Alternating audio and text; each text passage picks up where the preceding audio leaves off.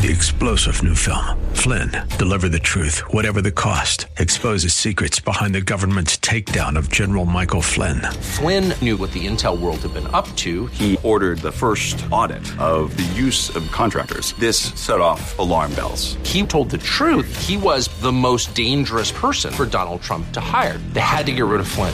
Flynn, Deliver the Truth, Whatever the Cost. Available now. Watch it today. Go to Salem Now dot com. Salem Now dot com. With today's broadcast, we begin a new series simply entitled Know, Grow, Go. Join us, Truth for Today, with Pastor Phil Howard, coming up next.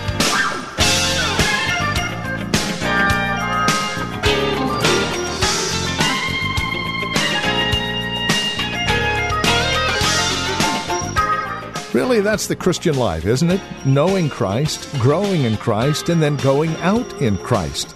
And that, indeed, is what this series is all about. As we begin our look at this series called Know, Grow, Go, we do so with this one question: how well do you know God?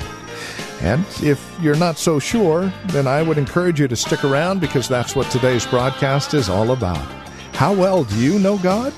Let's find out and be encouraged together to know Him more. Here's Pastor Phil Howard from Valley Bible Church in Hercules with today's broadcast of Truth for Today. We want to know God, we want to grow in God, and we like to go for God. That God is too good to be kept to ourselves. That uh, the first command after His resurrection Christ gave is go to the nations. Uh, Spurgeon used to say, I want to put one foot at the foot of the cross, and the other foot I'll stretch it as far as I can go. So, we got Truth for Today that is going out. We've got you that I hope you're going. I hope you're witnessing. But I want to, uh, today, in light of that, I want us to uh, look at Ephesians one and uh, ask ourselves, how well do you know God? Uh, it's a word that describes, He knows God. I know God. Do you? How well do you know Him? And uh, listen to what A W Tozer said. He said, what comes into our minds when we think about God is the most important thing about us. Now, if I had you close your eyes and just on the screen of your mind, if I just told you, said, what comes up when you hear the name God, the subject? What comes to mind? What is your image? Kind of try that. Uh, some he's angry. Some he's not there. Some he doesn't care. Some he's loved. What is your concept? Then Tozer said, the history of mankind will probably show that no people has ever risen above its religion, and man's spiritual history will positively demonstrate that no religion has ever been greater than its idea of God.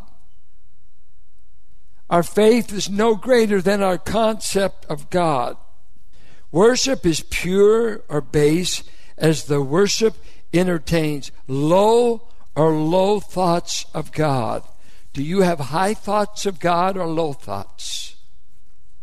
Have you created the God that you come up with, or He's the God of revelation?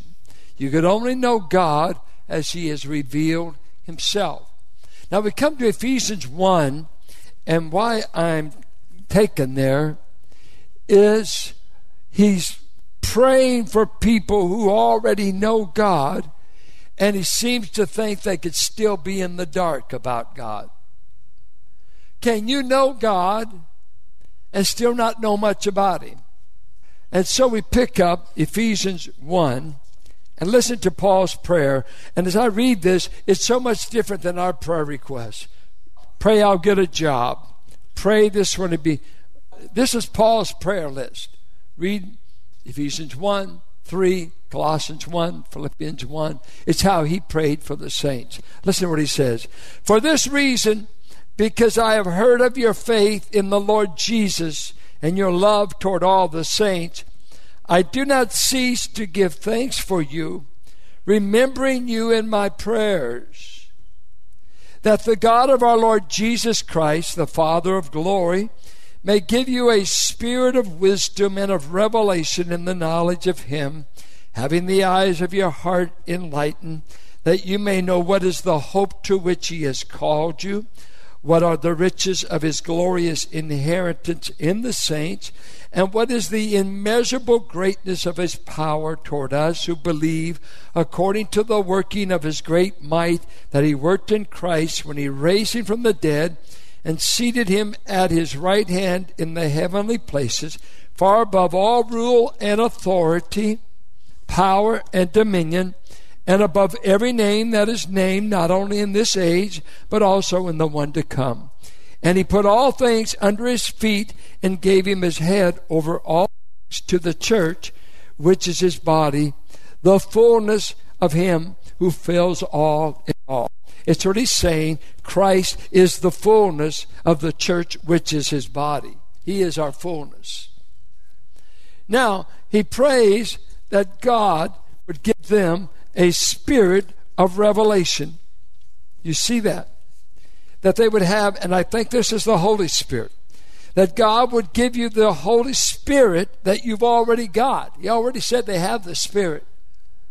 But I would that the Spirit in you would start giving you wisdom and, as it were, a revelation of what God has already given you in Christ. One of the songs uh, we sang here today, uh, something like, give us your power. And we're going to find out in Ephesians one, you got the power, you just don't know it. I want more power, I want more power. You'll find out what kind of power he's given to his people. And he says, I want you to know, I want you to know these things. Now wait just a moment. Are they saved? Did he write this to the pool hall?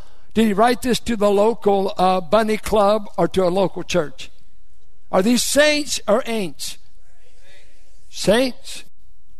And he, and you want them to, I'm praying that you'll know that, well, everybody knows this. No, they don't. And he prays that God would do illumination. He uses revelation, that inside you would get to know these things, and it must be experientially get to know them. Jonathan Edwards, that great mind of the Great Awakening, he gave a uh, sermon called uh, The Divine and Supernatural Light. And in that sermon, he begins to distinguish the difference between knowing something in two senses. Notional knowledge, we would call cerebral cognitive knowledge. That kind of knowledge, versus what he used, uh, his word was sense knowledge. We would say, he later said affections. What he meant by it was emotions, experience. And he would say this, and his argument went this way. If you thought I was a trustworthy prof in school, and I told you, listen to me, take good note, this would be on the exam. I want you to know this. Honey is sweet. Would that be correct? And then you get some ignorant farm boy over here. He said, yeah, it is sweet. How do you know? You went to Cal? No, I eat it all the time. I eat it. Have you ever had any? No, but the book says it's sweet. The book says it's sweet. So I believe it. Says, well, I've eaten it, and I believe it. And so Edwards would argue in his theology between what he called light and heat. We need light, knowledge. We need truth. Jesus came full of what? Grace and truth. And so we need truth. We need objective data. But that's only one way of knowing. See, some of you think you know my wife. You don't know my wife. I know her, and I don't even know her. I only know about her what she wants me to know. I do not know what she weighs. I'm forbidden. She won't share. We don't go into any family quiz programs. I don't know this. I don't know that. I only know what she's chosen to reveal. I don't know you. I only know what you allow me to know. That's what's crazy about knowing human beings. We're the only ones who have mastered the art of hiding from each other. So you, we make impressions. We dress a certain way. We look a certain way. We want to be politically correct. I only know the image you want me to know of you, but I may not know you at all.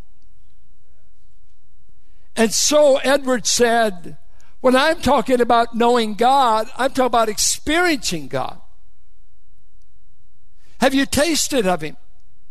The Puritans said it this way. It's a Puritan illustration they use quite commonly. They said, a father and a son are walking down the road, and one day the father says to the boy, "Son, I love you."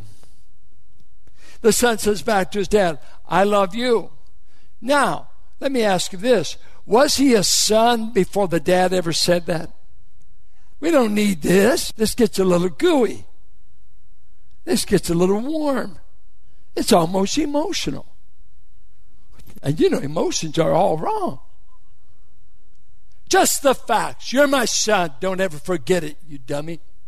Or, you're my son. You're my beloved son. I love you, son. You mean the world to me. What difference? Over here, I feel like a son. Over here, I'm told I am a son. Now, Edwards is saying, and Paul is praying, I would you could get a hold and experience what God has done for you in Christ. I wish your inner, and he prays the same thing in Colossians one. You could turn there. I pray, God, give you the spirit of understanding because you're saved and you're not reveling, experiencing, and relishing what you have in Christ. First thing I want you to really know, do you know what's in your future now that you know Christ? Do you know the hope connected with him calling you to salvation? A hope that includes heaven, includes he'll be there when you die. Uh, it includes knowing fear of death. It means uh, being in heaven forever. Uh, are you aware of your future because he called you? And do you ever experience it? Oh, that will be glory for me when by his grace I look upon his face. That, do you ever contemplate and relish that? Or have you outgrown it? Or did you ever know it? We got churches filled with stuffed Indians that don't have an emotion one in their Christianity because they don't know God or they barely do. They've signed a doctrinal statement and they think they know God. I just gave this address to a seminary recently. I said, you guys are getting just enough theology to win a few arguments and you think you know God. You don't relish him yet. You don't masticate these truths like the cow does the cud. And you just think on it. Think of it. The Bible calls it meditate. You meditate. It, can it be? Can it be? I've got all this in my future now because he called me to salvation. This is my future. Right. I wish God would show you what all is in your future because you've been called. Then, I wish you knew the riches of his inheritance in the saints. A verse that bothered me for years. I don't like it. I, I never, because it says, I, I want to make it, it ought to be the riches we have in him. But it says, the riches of his inheritance in us. Because Colossians one says, God's made you fit to inherit all these wonderful things. So I like Colossians better.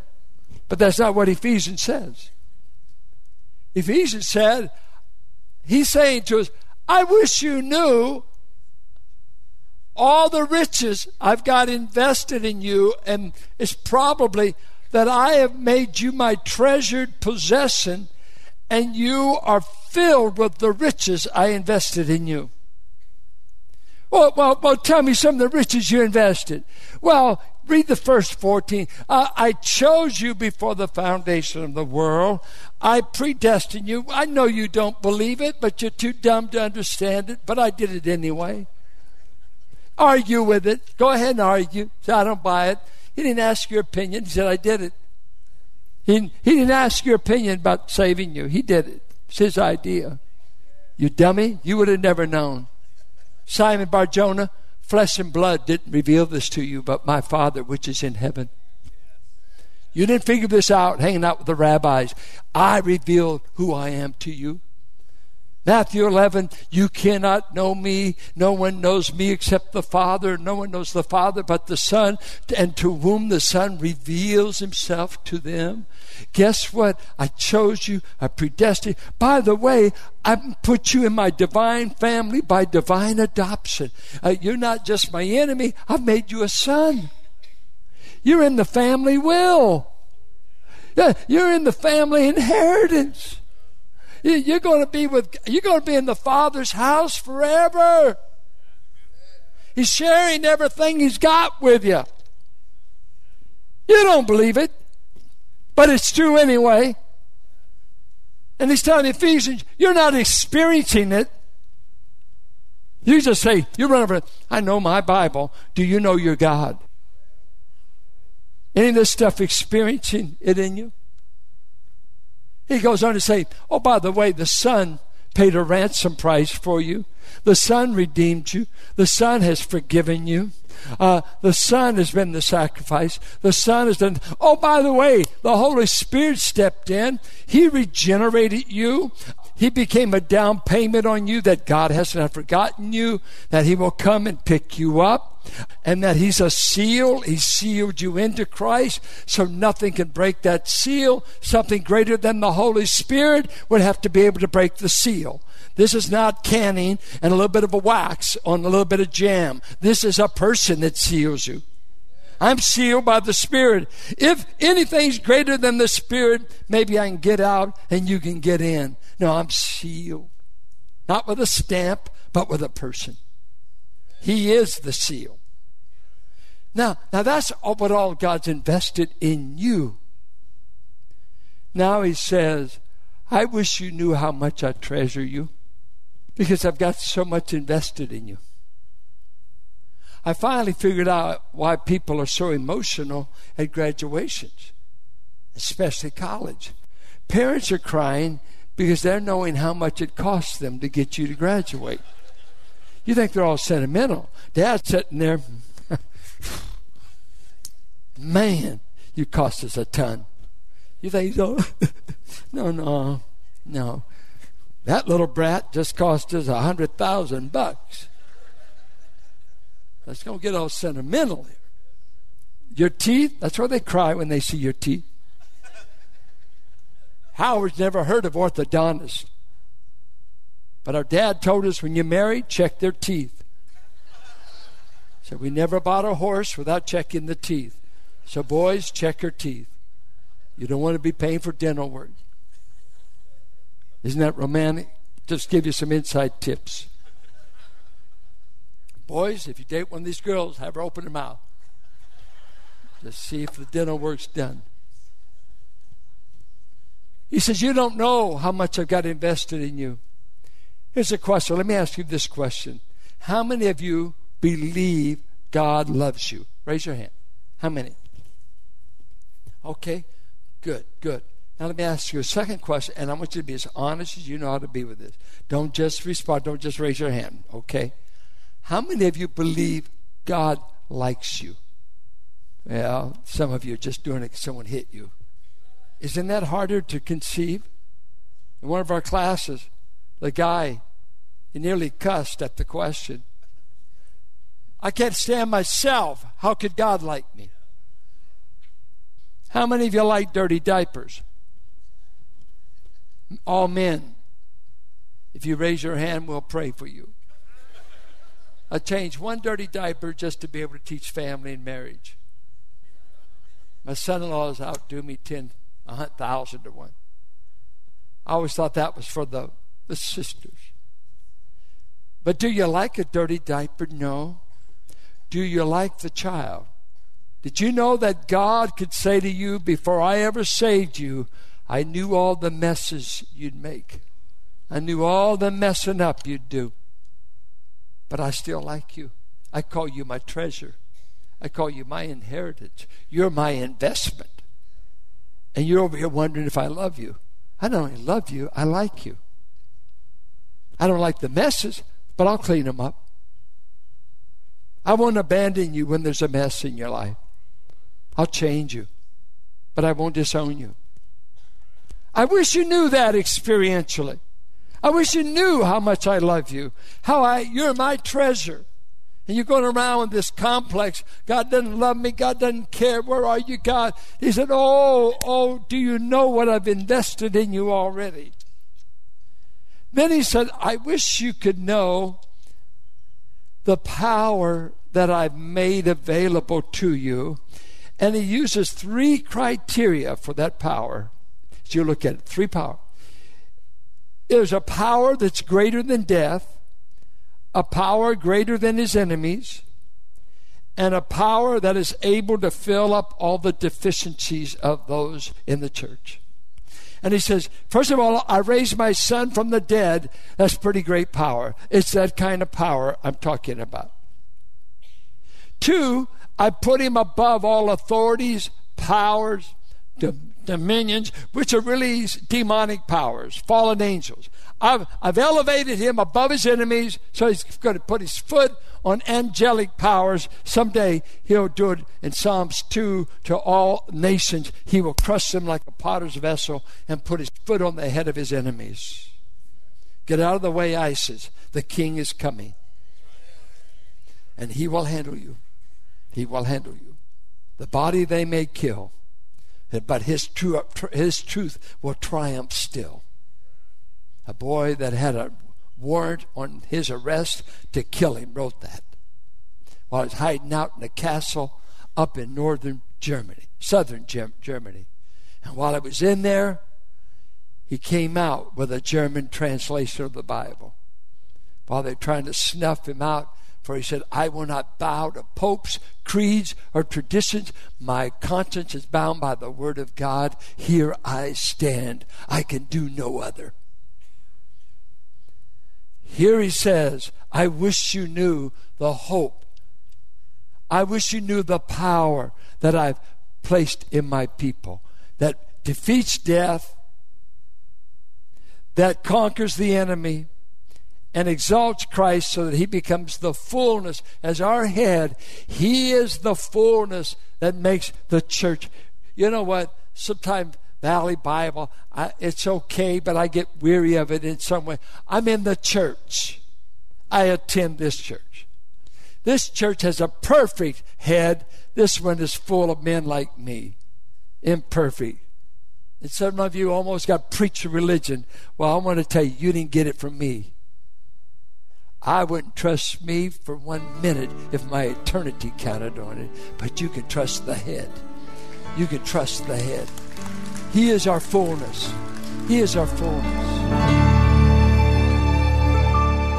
And this is Truth for Today, the radio ministry of Valley Bible Church here in Hercules, and our teacher and pastor, Pastor Phil Howard. Thank you for spending time with us today. As always, it is a pleasure and a delight studying God's Word with you, that we might mutually grow in our love and admiration for our Lord and Savior Jesus Christ. You have questions about today's program. Maybe you have a question about your own walk or relationship with the Lord. We would love to talk with you. No strings attached. Give us a call, and we'd be more than happy to answer any questions we can or pray with you. Our phone number is eight five five, eight three three, nine eight six four. Again, you can reach us at eight five five, eight three three, nine eight six four. If you would rather write to us, here's our address, fifteen eleven M Sycamore Avenue, Suite two seventy-eight.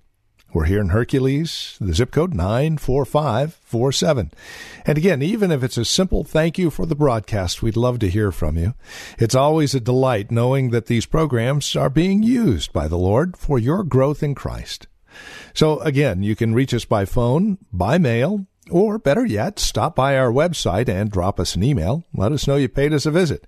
You can find us at truth for today radio dot org. That's truth for today radio dot org.